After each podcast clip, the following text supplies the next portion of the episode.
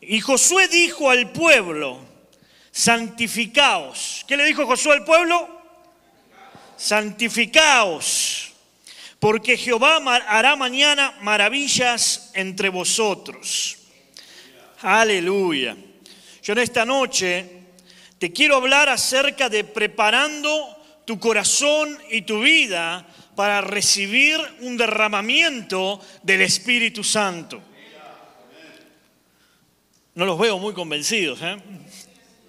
¿Estoy en la iglesia correcta? ¿Cuántos quieren recibir un derramamiento del Espíritu Santo? Amén. Yo lo quiero. A mí me cambió la vida. Aquellos que me conocen de chiquito saben que yo, era la piel de Judas. Hoy se reía mi amigo porque es una expresión muy argentina. Para los que no se dieron cuenta, yo soy de Argentina, pero Dios ya me perdonó, así que tranquilos. Era terrible, me acuerdo, yo era el hijo del pastor y ahí andaba dando vueltas por el pueblo. Yo vivía en un pueblo muy chiquito, mucho más chiquito que Sherman. Vivía ahí en el medio de la nada, en Argentina, en la costa. Era un pueblo que tenía 20 cuadras de ancho por 17 de largo. Así que imagínate lo que era, era chiquitito. No podías gritar porque todos los vecinos del pueblo sabían lo que decías. Era un pueblo de primera, porque ponías segunda y te ibas del pueblo. y puedo seguir toda la noche. Pueblito chiquito, chiquito. Y ahí en ese pueblito chiquito el Espíritu Santo me visitó. Y yo me acuerdo que había un montón de... Ya me fui del mensaje, después vuelvo. Este, estaba... Estaba, cuando estaba chiquito, yo tenía unos 16, 17 años, estaba re perdido, brother, pero como era el hijo del pastor, me tenían tocando la batería porque algo tenía que hacer en la iglesia, ¿verdad? Era, eh, eh, a pesar de estar totalmente perdido, ahí me metían los domingos a tocar la iglesia. Durante la semana estaba haciendo cualquiera y los domingos ahí poner cara de santo, de evangélico, aleluya hermano, gloria en victoria, victoria, tocar la batería. Pero mi corazón estaba muy lejos de Dios. Y recuerdo que un día estaba en una fiesta, no voy a contar muchos detalles, y me acuerdo que estaba muy, muy mal, y salí afuera al patio y me tiré así mirando las estrellas, y hice la oración más cortita, pero más profunda que hice en mi vida. Le dije, Dios, si existís, ayúdame. Al día siguiente, yo sin saberlo, a mi pueblo fue un predicador que se llama Carlos Anacondia, que Dios lo usa de una manera increíble con milagros, señales, prodigios, liberaciones. Es impresionante cómo se liberan los endemoniados con el ministerio de este hermano. Yo ni lo conocía, nosotros veníamos de otra rama, éramos del mismo pueblo, pero diferente barrio, ¿verdad? Nosotros no creíamos mucho en milagros ni, en el poder de Dios, o sea, creíamos que Dios nos amaba y todo, pero que las historias de la Biblia eran para allá, y que qué endemoniado ni endemoniado, ni que qué hablar en lengua ni hablar en lengua, ni que ni que se sane o no se sane, bueno, si Dios quiere que sane, si no, no. Nosotros orábamos por los enfermos y se nos morían, brother, esa era la fe que teníamos. No creíamos ni en la luz eléctrica, bro. Teníamos que meter los dedos en el enchufe para creer que había luz ahí. Pero ahí en ese lugar, con gente que tal vez no éramos tan abiertos al poder de Dios y al mover de Dios, pero que amaban a Dios, porque a mí no me cabe ninguna duda que esa gente amaba a Dios. Así como de una manera media loca yo también amaba a Dios, porque a mí yo, yo quería estar bien con Dios. Lo que pasa es que, claro, me tiraba mucho la carne, me tiraba mucho el mundo. Y esa noche cuando hice esa oración, al día siguiente, mi mamá en su desesperación, mi mamá estaba desesperada porque claro, me veía todos aquellos que tienen, que adolescentes y lo ven ahí medio perdido, eh, medio descarriado, es como que te desespera un poco como padre. Yo ya tengo el mío, el más, grande ya tiene 13 y ya me está empezando a contestar, así que en cualquier momento le voy a dar vuelta la cara con el nombre de Jesús, ¿no? Pero cuando empiezan a ser adolescentes y se empiezan a descarriar, yo me imagino a mis padres, ¿no? Ahora ya que soy padre de hijos más grandes, yo digo, pobre mi mamá, lo que le he hecho, pobrecita. Y me acuerdo que en su desesperación me agarra y me dice, Ezequiel, venís conmigo a esta reunión. Y a mí no me quedaba otra que ir porque ya me había mandado bastantes macanas, no sé si ustedes dicen eso, bastante lío había hecho, entonces tenía que acompañarla. Pero pasó algo muy, muy fuerte. Yo cuando entro a ese lugar, que para un pueblo era un pueblo, en un lugar prácticamente como este había 400 personas, que era la mitad del pueblo. Y entro a ese lugar y había algo diferente. Cuando entro a ese lugar, yo comencé a sentir la presencia de Dios. Era diferente a lo que había experimentado toda mi vida. De repente comencé a cantar los coros. Y me acuerdo que estaba ese corito que decía, los carros del faraón. Oh, hey, hey. Y dejo de cantar porque nos quedamos sin feligreses. no, si me largo a cantar, no queda ni, Jesús me ama, pero creo que se va también. Y me acuerdo que estaba cantando y la gente me miraba y yo podía ver que me miraban como diciendo, mira, este caradura se está burlando de nosotros, porque me conocían. Entonces yo creo que ellos pensaban que yo estaba jugando. Pero no, yo sentí una alegría dentro, porque sabes, cuando la presencia de Dios está, comienza, hay, un gozo dentro tuyo. Mirá, yo había escuchado todas las historias de la Biblia. Yo venía de una, de una, de una rama de los evangélicos que estudiamos muchísimo la Biblia. No, me daban sopa de letra, me daban sopa de versículos bíblicos. Entonces, la Biblia me la daban hasta en la comida y, estudiábamos y estudiábamos. Entonces, la Biblia yo la conocía de tapa a tapa. Entonces, cuando alguien me venía a decir algo, yo le retrucaba con la Biblia y se quedaban así patinando. Pero el problema es que yo conocía mucho de Dios, pero no conocía a Dios. Y esa noche me encontré con el Dios vivo. Y fue impactante. Y me acuerdo que yo estaba ahí, de repente pasa un hombre todo doblado y este hombre que es chiquitito le ora y truc se endereza y sale caminando derecho, se le fue la joroba. Como yo, no entendía nada, digo, ¿qué pasó acá? Nosotros orábamos, orábamos, orábamos, no se sanó nadie. Claro, cuando lo querían mandar para el cielo nos, nos llamaban para que oremos. Perdón por la honestidad. Yo me puedo parar acá y decir, hermanos, aleluya, yo soy hombre de Dios camino con la paloma encima. No, no, pero también tuve un pasado. Y recuerdo que de repente empieza la gente a hablar en lenguas. Y ahí sí se me fue la onda, no entendía nada. Yo nunca había visto a alguien hablar en lenguas. Digo, pero ¿qué pasó acá? ¿De dónde vino esta gente? Son de todo el mundo, ¿qué onda? Y acá, allá, y yo me quedaba, no entendía nada. Vos imagínate, vos nunca viste eso, entras a un lugar y de repente eso te parece que están todos locos, ¿sí o no? pero aún un gozo adentro. Yo decía, ¿qué es esto? Me, comenzó a despertar una, ansiedad por ver qué, qué, es lo que estaba pasando. Y de repente se empezaron a manifestar los endemoniados. Yo a la única persona que había visto media manifestar era mi mamá cuando viraba mi boletín de calificaciones. y pero estaba todo re manifestado. Y este hombre venía y se le paraba y le decía, fuera en el nombre de Jesús. Y ¡pum! Libre. Se iban los demonios. Yo me acuerdo cuando teníamos 5 o 6 años, una vez se manifestó una mujer en mi iglesia. Eran como 8 o 9, no la podían agarrar. No, no, eh, causa risa porque es triste. Pero era verdad, no la podían agarrar entre 8. Y era una mujer flaquita. Me acuerdo como el día de hoy porque yo iba atrás de ella, yo tendría unos 5 años, y cuando va a entrar a la iglesia es como que la puerta estuviera cerrada. ¡pum! Y cayó para atrás, manifestada. Y ocho personas, no sé, siete, ocho hermanos, no la podían controlar, no sabían ni qué hacer. Y este hombre chiquitito así se le paraba a los endemoniados y le decía, ¡fuera! Y ¡pum! salían los demonios. Y quedaban libres. Yo decía, ¡Fua! no entendía nada. Pero yo sabía que quería eso. Y recuerdo que yo, como buen hijo de pastor, no como Lalo, yo como buen hijo de pastor, yo iba, me, estaba allá atrás de todo, me, impactó todo, pero bien lejos, por las dudas. Ahí paradito al lado de la puerta, listo para que cuando terminara la reunión, irme. Y vino una abuelita, y yo creo que fue un ángel, que me tendió una buena trampa. Y creo que cuando llega al cielo me va a decir, era yo. Viene la abuelita y me dice, hijito, ¿me podés ayudar a pasar al frente? Y yo era la piel de Judas, pero tan desgraciado no, era una abuelita, ¿cómo le iba a decir que no? Entonces la ayudo a pasar al frente y pasamos hasta adelante, y esta era mi idea, ¿no? Mi idea era, yo la dejo aquí en el púlpito, en el altar, no, altar porque ni sabía que se le decía altar, la, dejo aquí al frente y me voy, buen boy scout, hice la buena hora del día, me iba sintiéndome, ¿sabes qué? Santo. Y cuando llego al frente, me acuerdo que Carlos estaba en una esquina orando y es como que el Espíritu Santo lo, le dice que me venga a orar. Y se da vuelta y viene derechito. Ni la miró a la abuelita.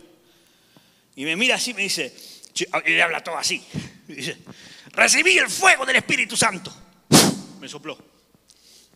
Yo no entendía nada. Yo nunca había visto a alguien caer por el poder de Dios. Viste que ahora los hermanos algunos hasta se tiran. Bueno, yo nunca había visto a nadie caerse por el poder de Dios. Uy, yo tengo varias de esas. Una vez una hermana se tiró así, se tiró porque Dios no la tocó, obviamente. Le sonó el teléfono, ahora te llamo. Estamos todos locos. Pero bueno, yo nunca había visto a nadie caerse, nunca había visto nada de eso. Y volé para atrás así, ¡pum! Pero volé. También que era más aerodinámico, tenía unos cuantos kilos menos. Y volé así, ¡pa! Y con los ojos abiertos. Y me quedé mirándolo al hombre como, ¿qué acaba de pasar? ¿Qué es esto? ¿Qué es esto que acaba de pasar? Yo había escuchado un montón de historias de Dios, un montón de... Me había leído todas las historias, la de Jonás, la de, la, de Josué, todas las historias, la de Saqueo, me, las había leído todas, pero el problema era que nunca había tenido un encuentro con Dios real. Yo estaba en la iglesia, pero era un mueble más en la iglesia. Había, había batería, había púlpito, había silla, estaba Ezequiel, era una cosa más en la iglesia. Pero esa noche algo cambió porque de repente me encontré con el Dios de la Biblia. Ya no eran letras escritas en un libro, ahora esas letras cobraron vida en mí. Y me acuerdo que me levanto y este hombre me ora de vuelta y vuelvo a caer por el poder de Dios tres veces. A la tercera vez salí corriendo. Tenía un terror, brother. Viste, algunos te dicen, no, cuando Dios me tocó una paz, yo no, yo tenía un terror. Todo lo que conocía de la Biblia me acusaba. Todo lo que conocía de la Biblia me acusaba. Me decía que era un pecador.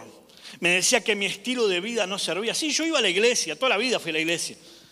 Hijo de pastor no tenía chance, tenía que ir. Es así, ¿no, Lalo? y ahí, ahí estaba. Pero cuando Dios se hizo real para mí, cuando tuve un encuentro con el Espíritu de Dios, ahora todo eso que conocía me acusaba. Me decía, eres un pecador. Y ahí tuve que tomar la decisión de aceptar lo que Dios me estaba hablando, lo que Dios me estaba dando, o rechazarlo. Y yo dije, Señor, acá estoy. Llévate todo.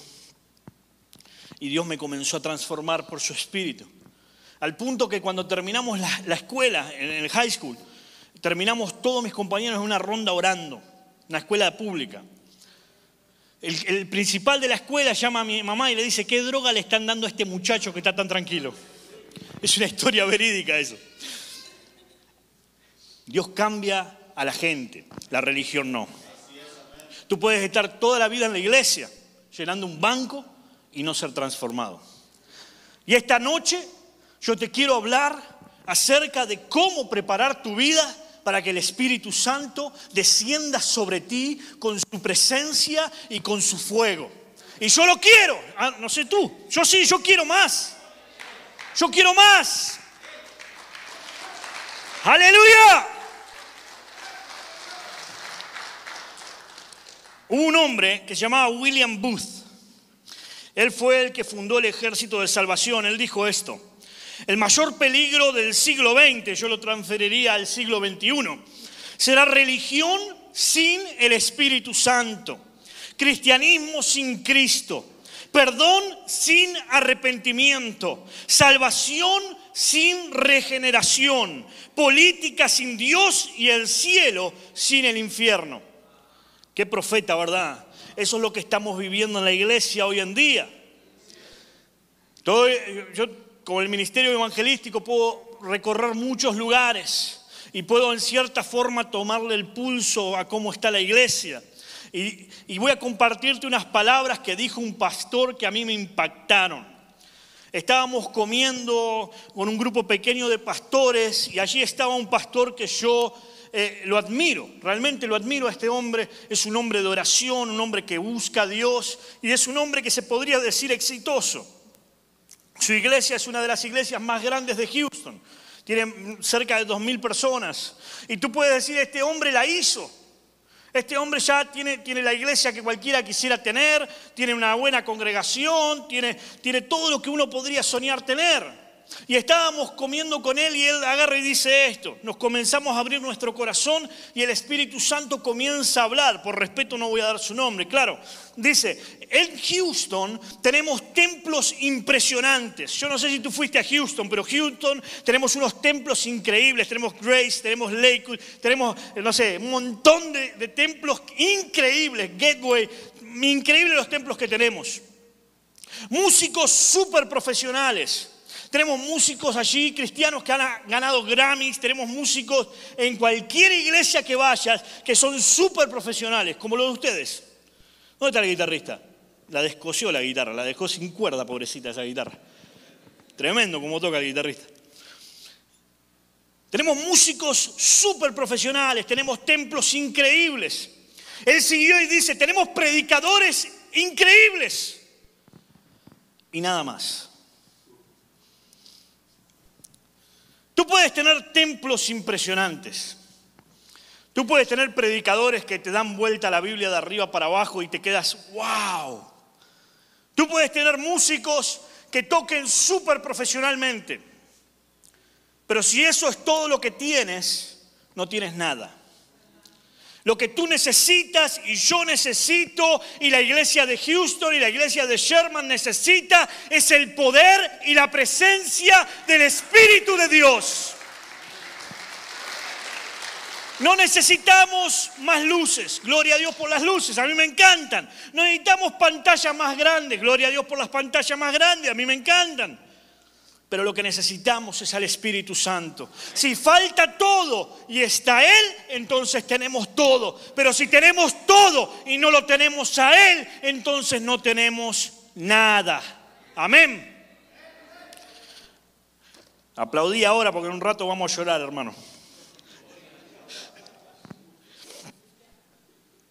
En Primera Reyes, eh, capítulo 18, versos 30, dice, entonces dijo Elías a todo el pueblo, acercaos a mí.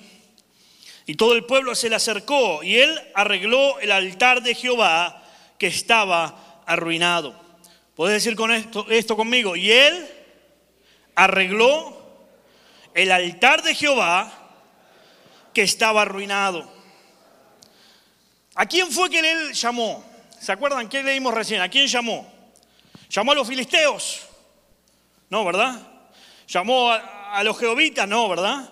¿Llamó a los pecadores? No, no, no, ¿verdad? ¿A quién llamó? Al pueblo de Dios, ¿sí o no? ¿Están acá o ya los perdí? Hola, acá el gordito. Llamó al pueblo de Dios. Sin embargo, cuando el pueblo de Dios se congregó alrededor de él, ¿qué es lo que encontraron? El altar arruinado.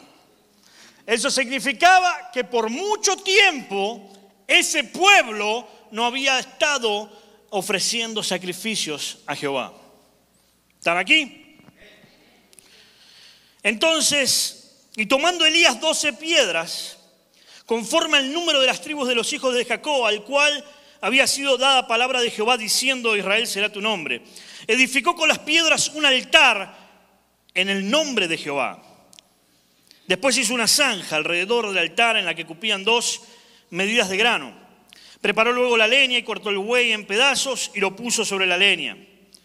Y dijo, llenad cuatro cántaros de agua y derramad sobre el holocausto y sobre la leña. Y dijo, hacedlo otra vez. Y otra vez lo hicieron. Y dijo aún, hacedlo una tercera vez. Y lo hicieron la tercera vez.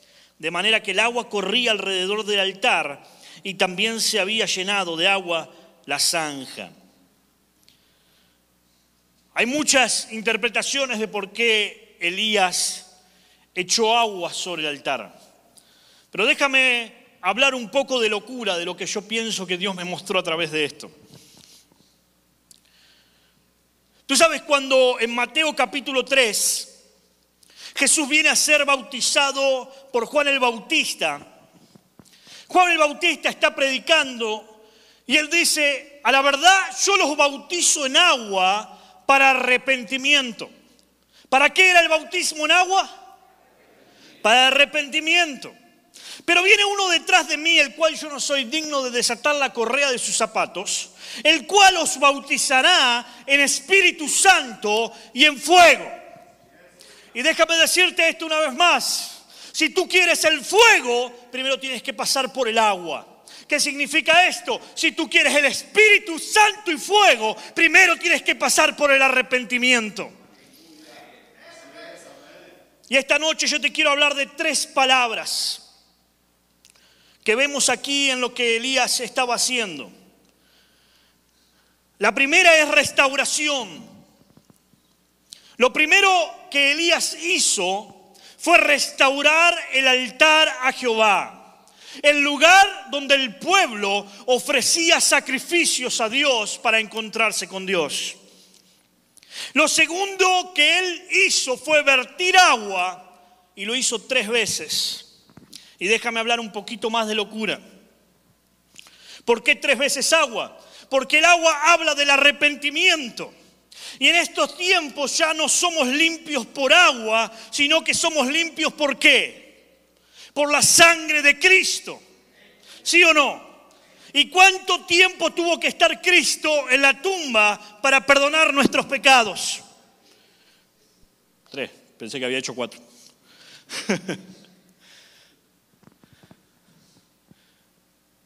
Elías fue y vertió una vez agua y dos veces agua y tres veces agua. Hoy ya no somos a través del agua. Lo que representaba el agua era el arrepentimiento, la purificación. Y hoy somos purificados y somos limpios. ¿Por qué? Por la sangre de Cristo. Amén. ¿Siguen ahí? Cuando llegó la hora de ofrecer el holocausto, se acercó el profeta Elías y dijo, Jehová Dios de Abraham, de Isaac y de Israel, sea hoy manifiesto que tú eres Dios en Israel y que yo soy tu siervo y que por tu mandato fue hecho todas estas cosas. Respóndeme Jehová, respóndeme para que conozca este pueblo que tú, oh Jehová, eres el Dios y que tú vuelves a ti el corazón de ellos. ¿Qué fue lo tercero que hizo? Él clamó a Dios.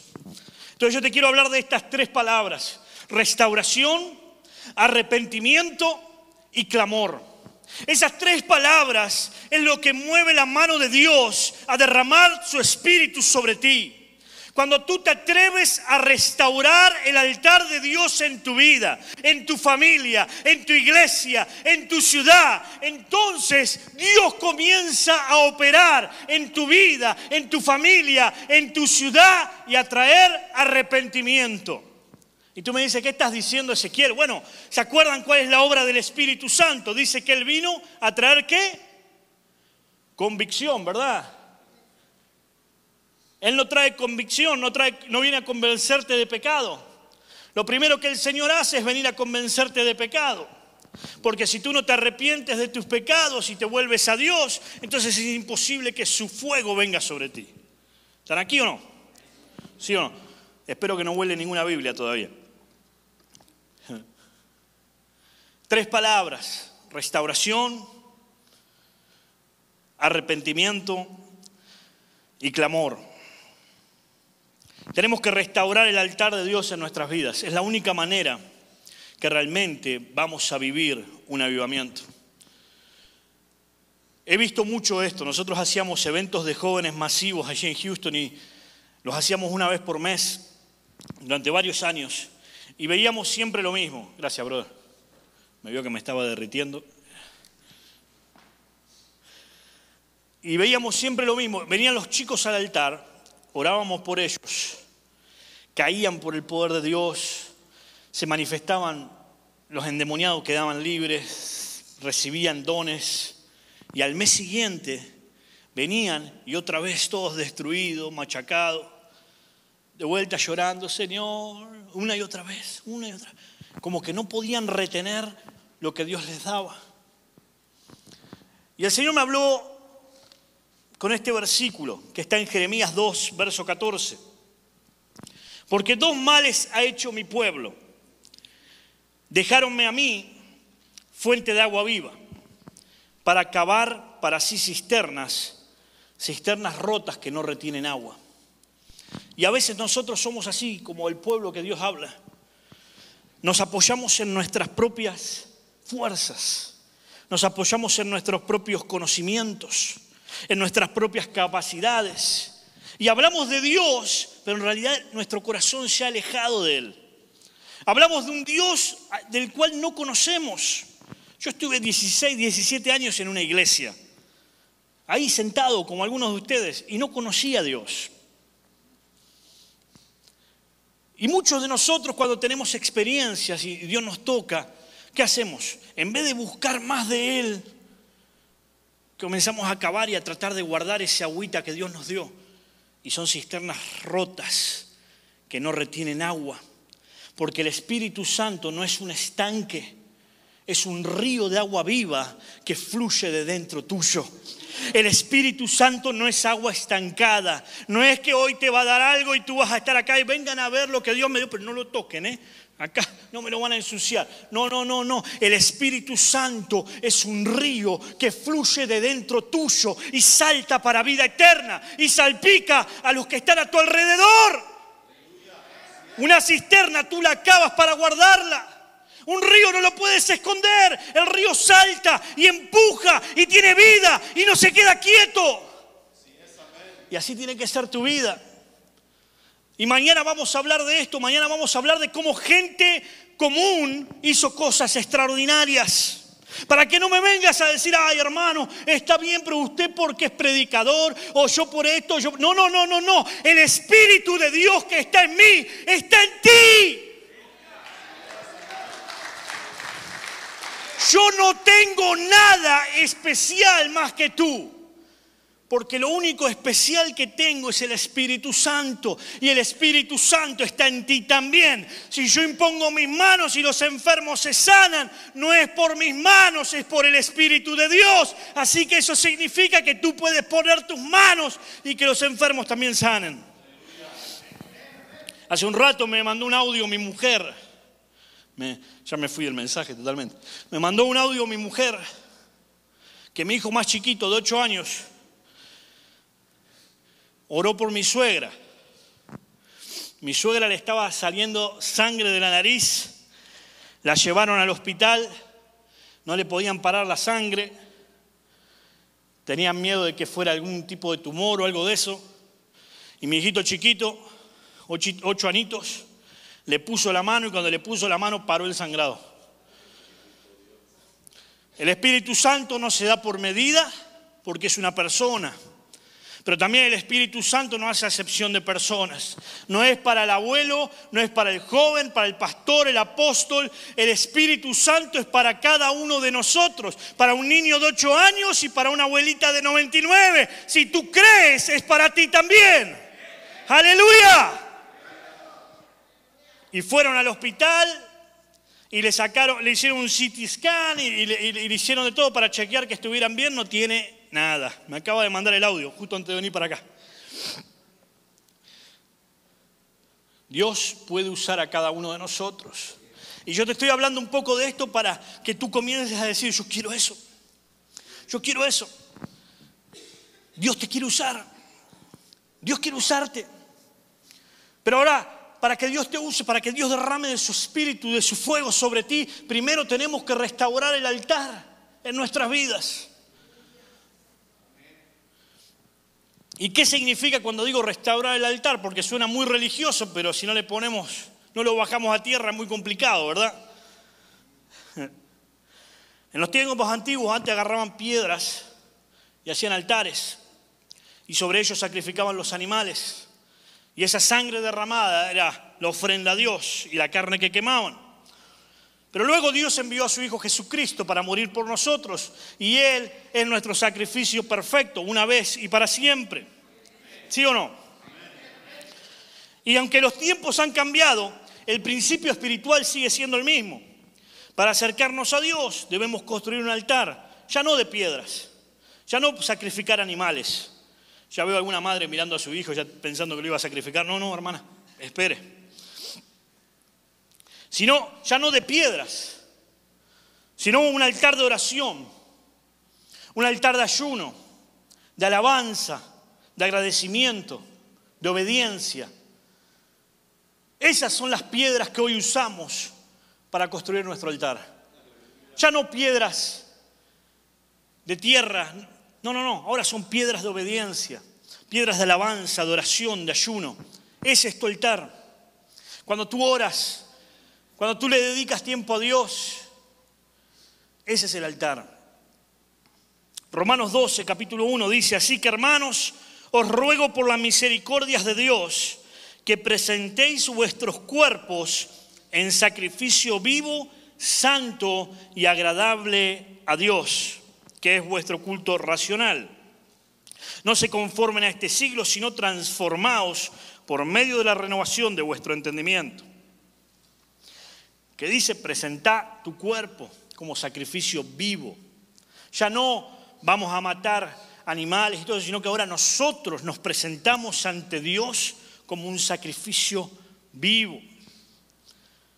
Y traemos alabanzas, y traemos adoración, y traemos oración, y traemos ayuno, y traemos obediencia ante Dios.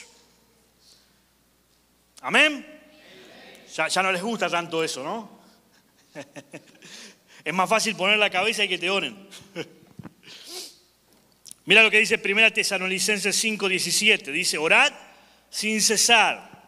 Filipenses 4 dice, por nada estéis afanosos, si no sean conocidas vuestras peticiones delante de Dios en toda oración y ruego y con acción de gracias. En nada estéis afanosos, sino que dice, orá, rogá con acción de gracias, agradeciendo. ¿Por qué agradeciendo? Porque sabemos que si pedimos algo conforme a su voluntad, él lo hará. Amén. Entonces ya estamos agradeciendo de antemano que aquel que nos prometió, Él lo va a cumplir. Esto es crear un altar, orar sin cesar, presentar nuestras peticiones delante de Él. ¿Qué es lo que estamos haciendo cuando hacemos eso? Estamos levantando un altar delante de Dios. Alabanza. En Hebreos 13 dice, verso 15, así que ofrezcamos siempre a Dios por medio de Él sacrificio de alabanza. Tú ves cómo cambia del Antiguo Testamento al Nuevo Testamento. En el Antiguo Testamento se presentaba a un animalito. Ahora nos presentamos nosotros, que mi esposa diría que es otro animalito, pero bueno. Ahora nos presentamos nosotros como sacrificio vivo delante de Dios. Ahora nuestra alabanza es un sacrificio para Dios que sube como olor grato delante de Él. A veces tal vez estás escuchando al hermano, a la hermana que está al lado tuyo en la iglesia cantando totalmente desentonado. ¡Ah, ah! Es olor grato delante de Dios. acá no pasa, acá son todos entonados y cantan bien, eso pasa allá en Houston. Pero delante de Dios eso es un sacrificio de alabanza. Y tal vez lo que tú desechas, Dios lo acepta y dice, ella está cantando del corazón, me está adorando de verdad. Y esos son los adoradores que Dios busca. No los que saben tocar bien. Gloria a Dios por los que tocan bien o los que cantan lindo. Pero no solo tenés que cantar, cantar y tocar lindo, sino que tiene que nacer de tu corazón. Si no, yo soné, no, puedo, no podría alabar a Dios porque canto horrible. Pero eso es lo que busca el Señor. El Señor busca una ofrenda de adoración. Y esto especialmente para los músicos, cuando se suban aquí arriba, ustedes no están haciendo un show y yo sé que lo saben, pero cuando ellos adoran, están adorando al Dios vivo. Y cuando lo hacen realmente de corazón, tú lo puedes sentir porque la atmósfera cambia. Es totalmente diferente ministrar con adoradores que ministrar con músicos. Son dos cosas totalmente diferentes. Cuando tú te subes a ministrar con músicos, es una guerra espiritual. Cuando tú te subes a ministrar donde hubo adoración, el cielo está en la tierra. Me pasó una vez, mire, le voy a contar algo acá, entre paréntesis, una vez ministré en un evento donde eran músicos profesionales, pero no puedo ni nombrarlos porque los conocen todos. Y era, eran músicos, nada más. Y me bajé de ahí y tenía un rajunio en la espalda, me sangraba la espalda de los demonios que dejaron después. Fue una guerra espiritual esa reunión. no te estoy hablando de cosas que no sé, te estoy hablando de cosas que conozco. No es solamente cantar, tocar, no es solamente barrer. El que barre también lo tiene que hacer para Dios. Ay, hermano, no será mucho. ¿Sabes qué? Los discípulos cuando iban a, llamar a, diáconos para la iglesia, decían que sean llenos del Espíritu Santo. Para barrer la iglesia y para limpiar las mesas y para servir, tenían que ser llenos del Espíritu Santo. ¿Sí o no? Mi Biblia dice eso, la tuya no sé. Entonces todo lo que hacemos tenemos que ser llenos del Espíritu Santo, porque la iglesia no es de hombres ni para hombres, sino es de Dios y por Dios y para Dios. Aleluya. Amén. Así que ofrezcamos siempre a Dios por medio de Él sacrificios de alabanza, es decir, frutos de labios que confiesen su nombre y de hacer bien y de la ayuda mutua no os olvidéis, porque de tales sacrificios se agrada el Señor. Cuando estás ayudando a alguien, eso es un sacrificio que estás haciendo para Dios. Viste que el pastor hoy hablaba de Senegal, creo que era. Senegal, y, cuando van a El Salvador, y cuando van a diferentes lugares a servir, que se van a ir a Brasil, creo también, me contó tu papá, van a servir. Todo eso delante de Dios sube como un sacrificio agradable. Hay algunos que no quieren hacer nada para Dios. No, hermano, no es por obra, es por fe. Sí, vago. Ponete a trabajar también, que es un sacrificio a Dios.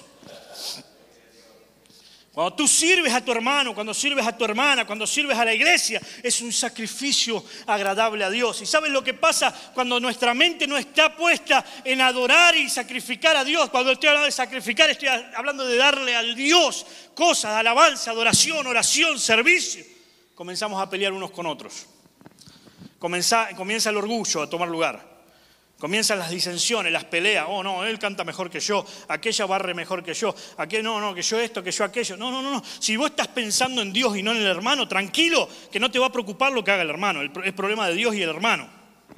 Pero cuando tus ojos están puestos en Dios, todo lo que haces es por Él y para Él. Y si alguien te dice algo, no te lo está diciendo a vos, se lo está diciendo a Él. Entonces no tienes por qué reaccionar. ¿Sí o no? Bueno, venimos bien, ¿eh? Ninguno se enojó todavía, creo. El Salmo 100, verso 4 dice, entrad por sus puertas con acción de gracias, por sus atrios con alabanza. Cuando tú estás sacrificando en el altar que construiste, lo que estás haciendo es entrando a la presencia de Dios. Y la manera que tú entras es con acción de gracia y con alabanza. La acción de gracia y la alabanza es un sacrificio agradable a nuestro Dios. Pero mira este, porque este no le gusta mucho, y es la obediencia. Acá cuesta. A mí me cuesta bastante. Samuel, 1 Samuel capítulo 15, 22 dice, Samuel dijo, ¿se complace Jehová tanto en los holocaustos y víctimas como en que se obedezca a la palabra de Jehová? Ciertamente el obedecer es mejor que los sacrificios.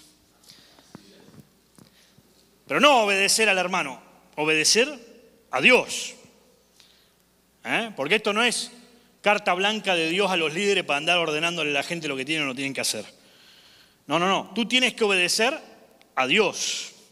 Y a veces Dios te va a hablar a través del hermano, a veces te va a hablar a través del esposo, de la esposa. Mira lo que te digo, a veces te va a hablar a través de la suegra.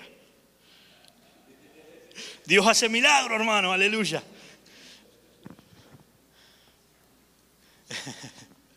que no me escuche la cipota porque me mata.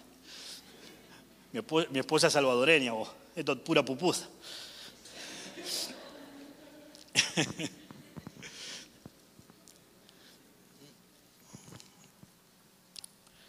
No solo hay que ofrecer sacrificios al Señor, sino también hay que ser obediente al Señor.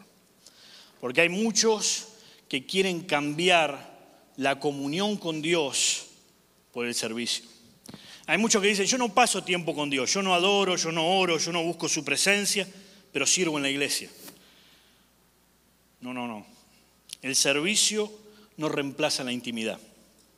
Si tú quieres ser lleno del Espíritu Santo, no solo una experiencia, sino ser lleno del Espíritu Santo, caminar en el Espíritu. Entonces no es una experiencia, Dios me toca, ah, listo. No, no, no. Estoy hablando de una comunión continua, de que el río de Dios fluya de dentro tuyo. Entonces es una continua intimidad con Dios. ¿Qué es la intimidad con Dios? Yo pongo música y adoro a Dios aunque no quiero. Aunque mi carne me dice que no, yo me pongo a adorar a Dios. Aunque mi carne me dice que no, me pongo a orar. Te voy a contar un secreto. A la mayoría de los grandes hombres de Dios no les gusta orar. Lo hacen a pesar de que no les gusta. Y en el sacrificio encuentran el deleite. Yo cuando comenzaba a orar, al principio, se me dormía la pierna, me empezaba a acordar que dejé el agua con el fuego prendido, se te iba la onda, ¿no? Empezaba, uh, ¿cómo habrá salido el partido de, la selecta? ¿No? Y pues empezás a orar y se te va la mente para todos lados. Yo sé que a ustedes no les pasa porque son muy espirituales, pero yo que no soy tan espiritual, a mí me pasa. Entonces me pongo a orar y de repente se me acalambra una pierna. Y de repente me acuerdo del menú de chilis. Y me da hambre. Y ahí es donde tú tienes que matar la carne. Y ahí es donde empieza el sacrificio a Dios. Sí, es verdad. Es así. Si querés te miento. Ay, hermano, no, yo me arrodillo a orar y baja la paloma, se me abran los cielos como una pantalla 4K, veo visiones todo el día. La mayoría de las veces no veo nada. Cada tanto Dios me abre los cielos y veo algo. No es la norma ver o sentir. Esos son momentos especiales. La norma es, tenés que sacrificar tu carne, brother. Y cuando querés ver el partido del Chelsea, pecador, irte a orar. Matar la carne, eso es matar la carne, brother. No es agarrar un cuchillo y empezar a darte. Matar la carne es cuando no querés orar, decirle a tu carne, no, vas a orar. Cuando no querés adorar a Dios y no sentís adorar a Dios, porque déjame contarte algo, hay días que uno no quiere adorar a Dios. Yo me creé prácticamente la, mitad de mi vida, tengo 15, así que 7 eh, y medio. No me cree nadie esa. Me crié prácticamente en el mundo, así que yo tengo mucha música mundana en la cabeza. Y de repente estoy así y empiezo, empiezo, y tengo que agarrar y pará, pará, pará, pará, pará, pará, pará. Es la lucha del espíritu contra la carne. El que te diga otra cosa te miente. Disculpad que te lo diga así, ¿no? El que, el que, el que venga y diga, no, hermano, yo camino en la nube, aleluya. Mentira. Es mentira, te está mintiendo. El profeta lo dice bien claro, vuestra justicia o sea, toda tu bondad, tu justicia, todo lo santo que podés ser, es como un trapo de inmundicia delante de Dios. El más santo de nosotros es inmundo delante de Dios. No podemos, si no fuera por la sangre de Cristo, no podríamos hacer nada. Entonces, esos momentos, cuando no tenemos ganas, es donde tenemos que entrenar nuestro cuerpo, nuestra carne, a decir, ¿sabes qué? Ahora te morís. ¿No querés escuchar, no querés escuchar adoración? Ahora te meto dos horas de adoración. Y la carne, ¡ah! ¿No querés orar? Ahora te vas a quedar ahí orando. Es así. ¿Sí o no? A ustedes no les pasa, pero a mí me pasa, yo les cuento para que oren por mí.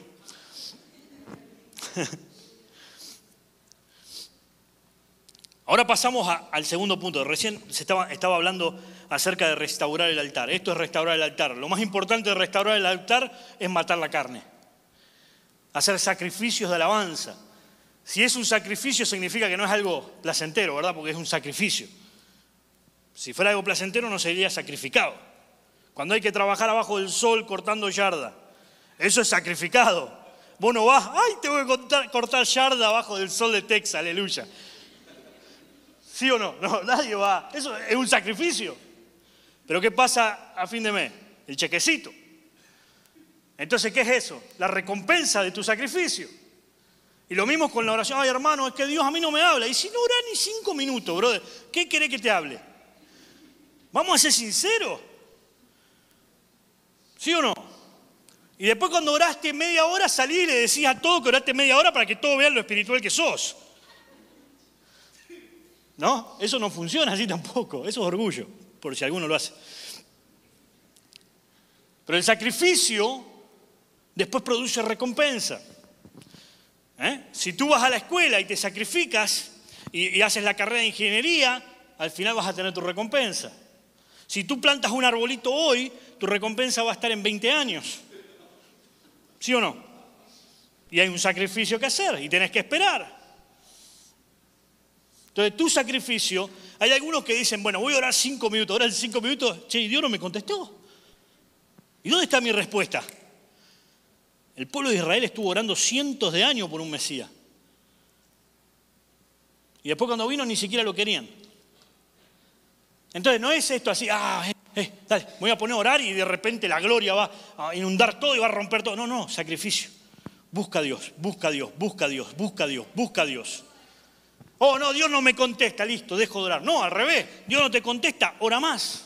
Y ora más, y ora más, y ora más. Porque en ese tiempo de sacrificio y de búsqueda, lo que Dios está haciendo es preparando tu corazón y quién tú eres para recibir la bendición que Él va a traer a tu vida. Amén. Ahora vamos a entrar en lo divertido, que es el arrepentimiento. Y esto está divertido porque siempre en las iglesias todos los hermanos se ponen como, no, yo, yo soy súper santo, yo no necesito esto. Yo te voy a confesar algo. Yo me tengo que arrepentir casi todos los días. Tengo tres hijos varones, así que imagínate que me, me, hacen arrepentirme diariamente. Se me va la paloma cada 30 minutos más o menos.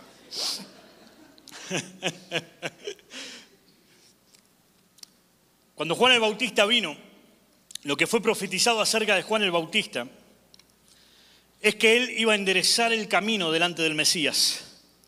¿Y qué significa enderezar el camino? Enderezar lo que está torcido. Precisamente traer a la gente que estaba en pecado al arrepentimiento, al camino del Señor, enderezarlos. Y lo primero que él decía, él venía en el capítulo 3 de Mateo, lo primero que él decía es arrepentíos porque el reino de los cielos se ha acercado.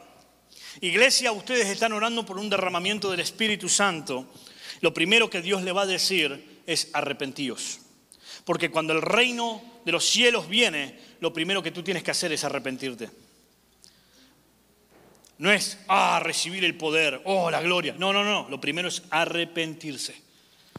Arrepentirse. Hay una figura hermosa en el Nuevo Testamento, que es cuando Jesús estaba a punto de partir y es la última cena. Y él comienza a lavar los pies de los discípulos. Y había un discípulo que era argentino ahí, se llamaba Pedro cabezadura y hablaba siempre de más. Y cuando llega Jesús le dice, no Jesús, a mí no me vas a lavar los pies. Y Jesús le dice, Pedrito, vení, vení, vení, vení, che, vení acá. si yo no te lavo los pies, no vas a entrar conmigo al reino de los cielos. Entonces Pedro, que era medio argentino, iba de un extremo a otro, entonces bañame, dice. Y acá Jesús da una revelación impresionante. Le dice, Pedrito, vení, vení, vení, vení que te explico.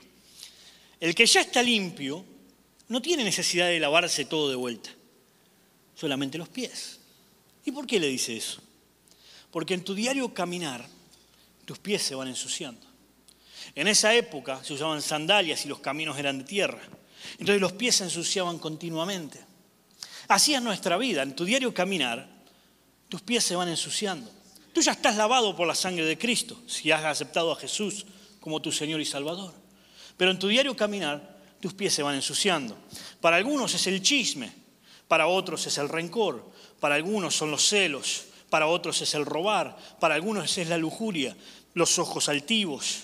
No sé, no sé qué será para ti con lo que estás luchando, pero todos nosotros, todos, todos luchamos con algo en nuestra vida y en nuestro diario caminar nuestros pies se van ensuciando.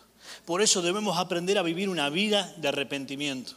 No el arrepentimiento no se trata de agarrar un palo y empezar a pegarte, oh, pobre de mí, oh, pa, pa, pa. No, no, no, no. Porque eso no te quita los pecados, nada más te deja la, la espalda toda moreteada. El arrepentimiento es otra cosa.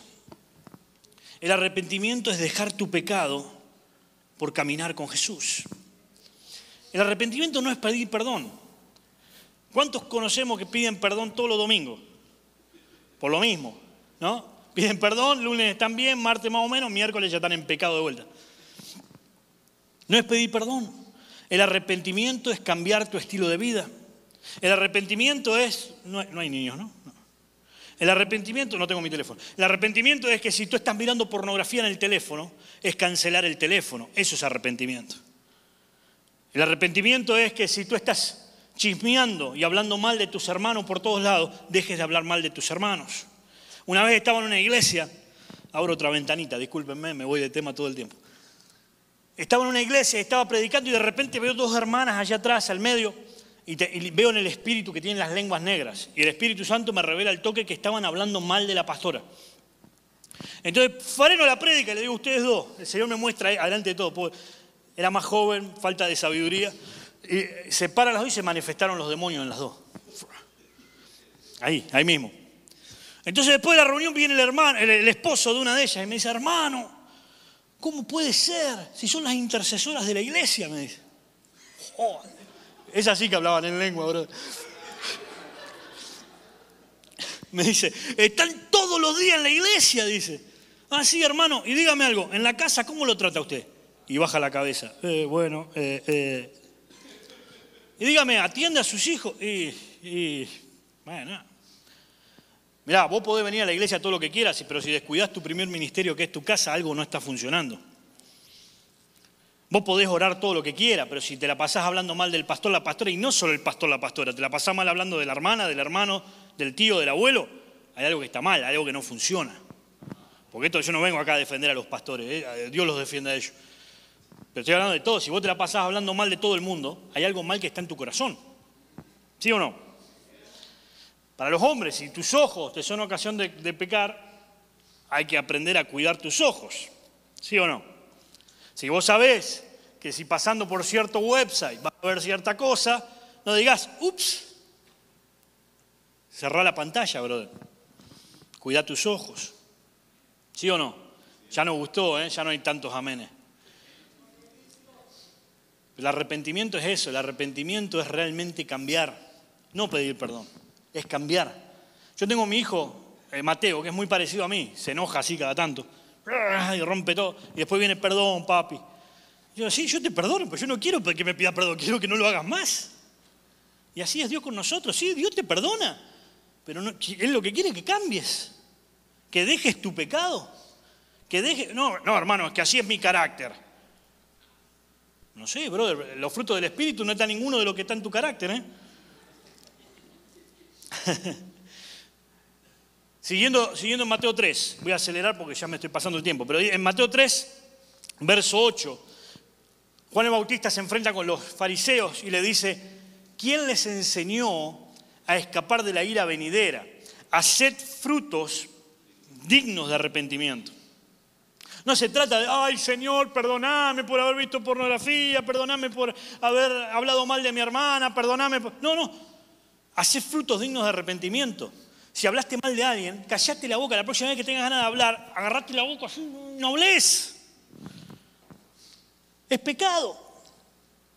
Si estás mirando una mujer que no es tu mujer, es pecado. Jesús dijo que eso es adulterio. El que mira a una mujer y la codicia en su corazón está adulterando. Es así, así de, así de simple. Y tú la puedes dibujar como, bueno, soy hombre, tengo necesidades. Sí, lo que tenés necesidad es buscar a Dios, brother, porque estás en pecado. ¿Sí o no? No tantos amenes, pero bueno, ahí, ahí vamos.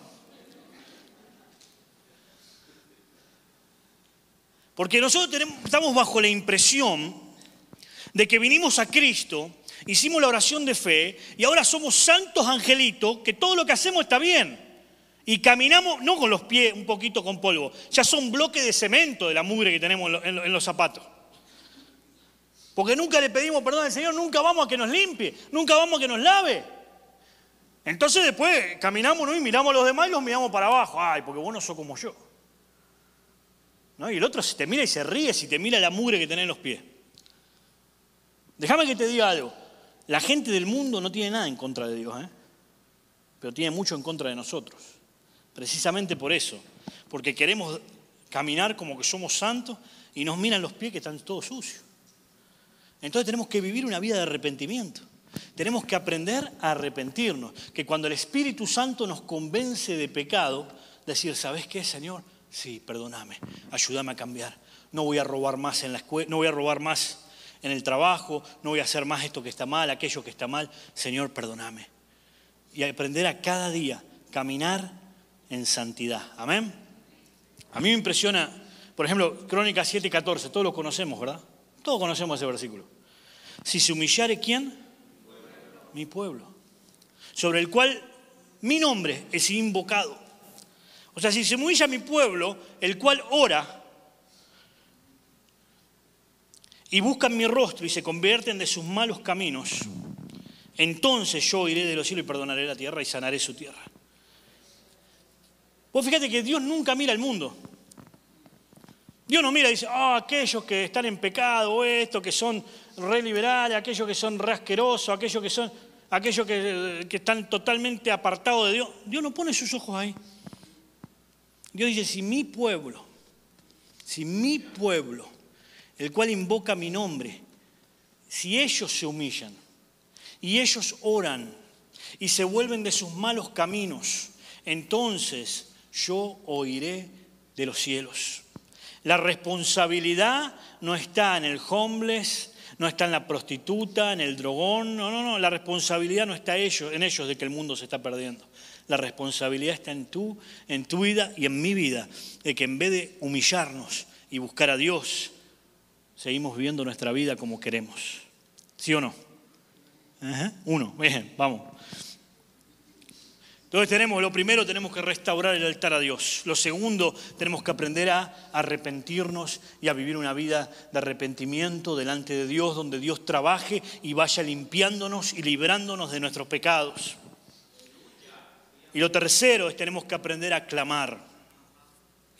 El clamor no es una oración. El clamor es orar hasta que ya no te quedan fuerzas.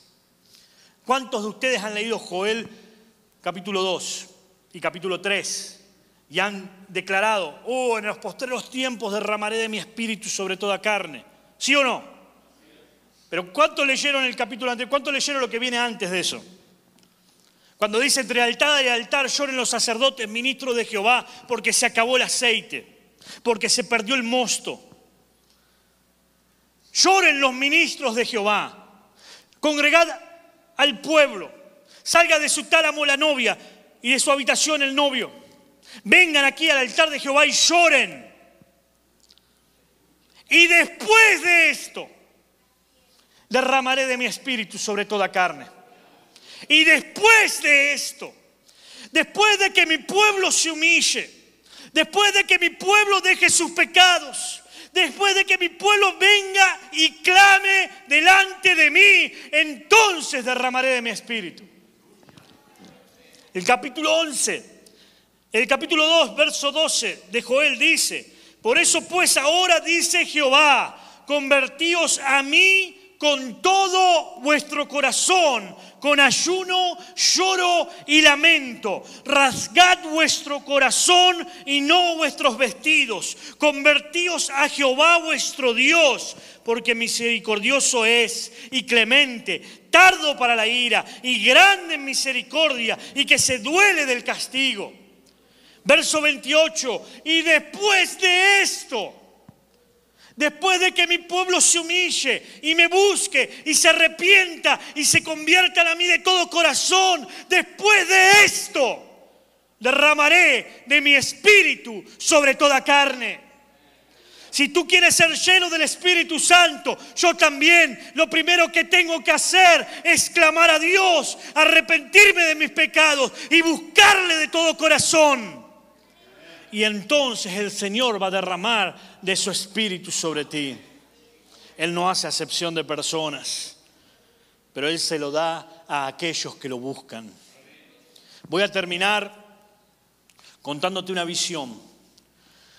Me invitaron a predicar a un campamento de jóvenes y antes del campamento Dios me dio esta visión. Trae la. Ese campamento probablemente terminó siendo uno de los campamentos más gloriosos que yo vi en mi vida. Gracias, capo. Los jóvenes, cuando terminó la reunión, como a la una de la mañana, se quedaron toda la noche orando. No hubo nadie que les dijera, no, tienes que orar porque... No, no, no. La gloria fue tan grande que los jóvenes no podían dejar de orar y de buscar a Dios y el derramar del Espíritu Santo toda la noche. Lo que había sucedido es precisamente, yo le estaba hablando un mensaje parecido a este. Lo lindo de los jóvenes, por eso yo creo que Jesús dijo, tengan el corazón de los niños. Lo lindo de los jóvenes que tú le dices, sos un pecador y el joven te dice, sí. A uno que ya es más grande le dice, sos un pecador. No, yo no. Aleluya. Ustedes no, acá no pasa eso. Pero cuando fue el preencuentro, el precampamento, el Señor me dio esta visión. Voy a necesitar un jovencito, una jovencita que me ayude. No corran, ¿eh? Ahí va. Vamos a pedrear a la hermana. ¿Por qué te reí, de verdad? No te preocupes, Dios te va a resucitar. ¿Creemos en Dios o no? Todos quieren ver muertos resucitar, pero nadie quiere morir. Ponte mochilita. Vamos a actuar la visión que Dios me dio. Si tú logras entender esta visión y la tomas, mira, otro más, ¿te viene a ayudar o qué? ¿A defenderla? No me pegues. Un aplauso para el brother acá.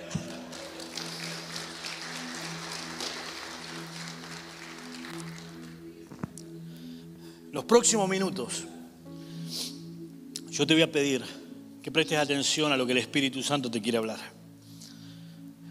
La realidad es esta, la realidad es que todos nosotros tenemos algún pecado con el que estamos luchando. Algunos más visibles, otros menos. Pero todos tenemos algún pecado con el que luchamos. De hecho, en primera Juan dice, si decimos que no tenemos pecado, lo hacemos a Él mentiroso y el amor del Padre no está en nosotros. Entonces, lo primero que tenemos que hacer es reconocer cuál es ese pecado con el que estamos luchando. Una vez vino una hermana de ochenta y pico de años, una abuelita, llorando, diciendo, tengo que perdonar a mis padres. Sus padres habían muerto ya hace años. Toda su vida vivió en amargura. Ella venía domingo tras domingo a la iglesia. Ese día fue libre del rencor que tenía hacia sus padres. Tal vez la gente no lo ve lo que te está pasando. Por ejemplo, yo siento en este lugar que hay muchachos, muchachas que tienen una máscara, que le sonríen a la gente, pero que por dentro están llorando. Y la gente no se da cuenta del dolor que tienes, pero Dios sí lo ve. Y esta noche Dios quiere quitarte esa máscara y darte gozo en el corazón para que tu sonrisa ya no sea más una sonrisa falsa, forzada, sino que sonrías desde el alma. Yo estaba orando ese, día antes del pre-campamento y veo una visión de un muchacho, una muchachita caminando con una mochila. Esta es la mochila. No, esta no es la mochila, pero una mochila. Y a medida que iba caminando, iba agarrando piedras. Una piedra, una, una. Y esta piedra representaba que se había, sí, te vas a ensuciar, porque el pecado ensucia. Y estas piedras representan el pecado.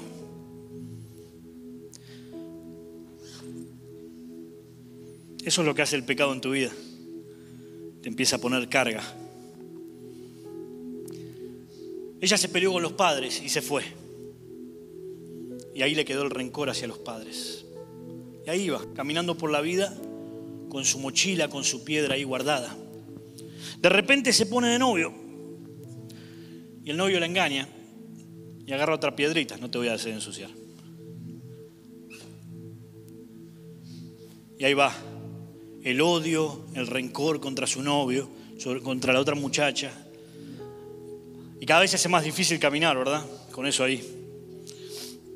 Puedo decir que sí. Y de repente está en el trabajo y ve que se puede agarrar unos dolaritos que quedaron ahí que nadie se va a dar cuenta. Y, agarra otra piedrita. Perdón. Y cada vez se va poniendo más pesada. ¿Sí, no? Y así caminamos por la vida, llenos de pecado. Y la vida se va haciendo cada vez más difícil y cada vez más pesado caminar. Y tú le puedes seguir cargando los pecados que quieras, el enojo, la ira, la lujuria, el odio, la borrachera, las drogas. Acá un pecadito chiquito. Y ahora ya cuesta. Si caminas un ratito con eso, ¿qué va a pasar? Después de un rato, cansa. Por eso hay tantos hermanos, tantas hermanas cansadas en la iglesia. Porque hemos aceptado a Jesús, hemos creído en Él, pero seguimos cargando nuestra mochila. Seguimos cargando el peso del pecado. Confesamos que Jesús nos salvó, pero nunca dejamos el pecado a sus pies. Y la vida se comienza a poner pesada. Y de repente vemos que otros están felices y no entendemos cómo pueden estar felices cuando uno está tan triste. Y de repente queremos sonreír y ya nos cuesta. Y vamos a la iglesia y queremos recibir de Dios, pero ya no es lo mismo. No sentimos su presencia. Porque el pecado lo que hace es que te aleja del Señor. Y eso es lo peor que te puede suceder. Porque en su presencia es donde hay gozo, donde hay descanso, donde hay paz para tu alma. Pero cuando cargamos esta mochila de pecado, la vida se vuelve difícil, aún estando dentro de la iglesia. Pero un día vas a una reunión como esta, ya. Vamos a esperar 20 minutos más. vas a una reunión como esta y Dios te confronta y te dice, hey, yo quiero tu pecado. No tenés que seguir cargando esa mochila. Dame a mí. Y vienes, no tengo miedo de arrancarte el pelo. Vienes al Señor, fuiste tirando pecado por ahí y dejas las piedras a los pies de Jesús. Muchas gracias. Un aplauso para la hermana. Dejas esas piedras a los pies de Jesús. Y no sé si tú lo has experimentado, pero te sientes que flotas. ¿Cómo te sentís ahora? ¿No se siente más suavecito? Sí, ¿no? Y eso pasa cuando dejamos nuestros pecados a los pies de la cruz. Nos sentimos suavecitos.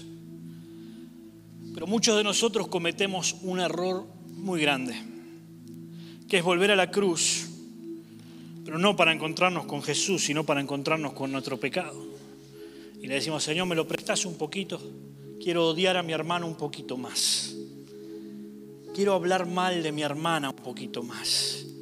Quiero mirar a esa mujer un poquito más. Y vamos, es un ratito nomás, Señor, después te la devuelvo. Y sacamos a pasear a nuestro pecado. Total, después vengo y pido perdón. Pero después te confronta y dice, ¿sabes qué? Yo quiero más de Dios. Yo quiero el poder de Dios, yo quiero la unción del Espíritu, yo quiero caminar en el Espíritu, yo quiero el fuego de Dios. Y te dice, hey, para que Dios decida tienes que construir un altar, un altar de oración, un altar de adoración, un altar de obediencia. Entonces tú comienzas a decir, tengo que construir un altar. Y esto es lo que yo veía en la visión que los jóvenes venían, en vez de ir a buscar a Dios en oración, en, adoración, una búsqueda intensa de Dios, ellos comenzaban a agarrar las piedras del pecado y comenzaban a montar un altar. Y venían al Señor y le decían, Señor, envía tu fuego. Señor, derrama de tu espíritu. Y el Señor miraba y decía, no puedo, porque ese altar está hecho con piedras de pecado. Y muchos hermanos en la iglesia hoy en día, y me incluyo, hemos ido al Señor diciéndole, Señor, llena mi vida. Señor, tócame. Señor, derrama de tu espíritu sobre mí. Y el Señor dice, yo quiero, pero tienes que perdonar a tu madre. Y tú dices, no, Señor. Y te das vuelta y dices, Dios no me contesta. No, no. No es que Dios no te contesta, es que tú no quieres soltar tu pecado. Tú no quieres soltar el rencor. No quieres soltar la pornografía, no quieres soltar el orgullo, no quieres soltar la lujuria, no quieres soltar el engaño.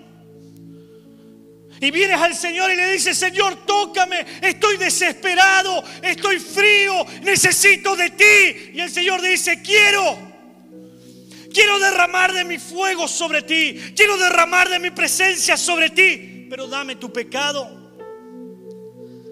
Y voy a cambiar esas piedras de pecado por piedras de adoración. Y esta es tu noche, iglesia. Esta es tu noche para que tomes un acto de valentía y que le digas al Señor, Señor, aquí está mi piedra de pecado, aquí está mi orgullo. Es más, mientras estaba ahí arrodillado, el Señor me mostró algo. No voy a, a apuntar el dedo a nadie porque es muy específico, pero vi una muchacha en este lugar que no se puede perdonar a sí misma. Y el Señor te dice, yo ya te perdoné, ahora es tiempo de que tú te perdones. Algunas se aferran a cuando se ven al espejo decir, soy fea, no me gusta lo que veo y llevan esa piedra con ustedes. Y el Señor dice, tú eres mi reina, tú eres mi princesa, yo te hice perfecta. Muchachos que cargan con el temor y dicen, nunca voy a hacer nada en la vida. Y el Señor dice, dame esa piedra, no te corresponde, dámela. Vas a hacer lo que yo dije que vas a hacer. Yo te invito en esta noche a que cierres tus ojos ahí donde tú estás. Te voy a invitar a que te pongas de pie y cierres tus ojos. Porque esta noche tú y yo, tú y yo, vamos a reparar el altar para lo que Dios quiere hacer en nuestras vidas. Vamos a, dejar esas piedras que venimos cargando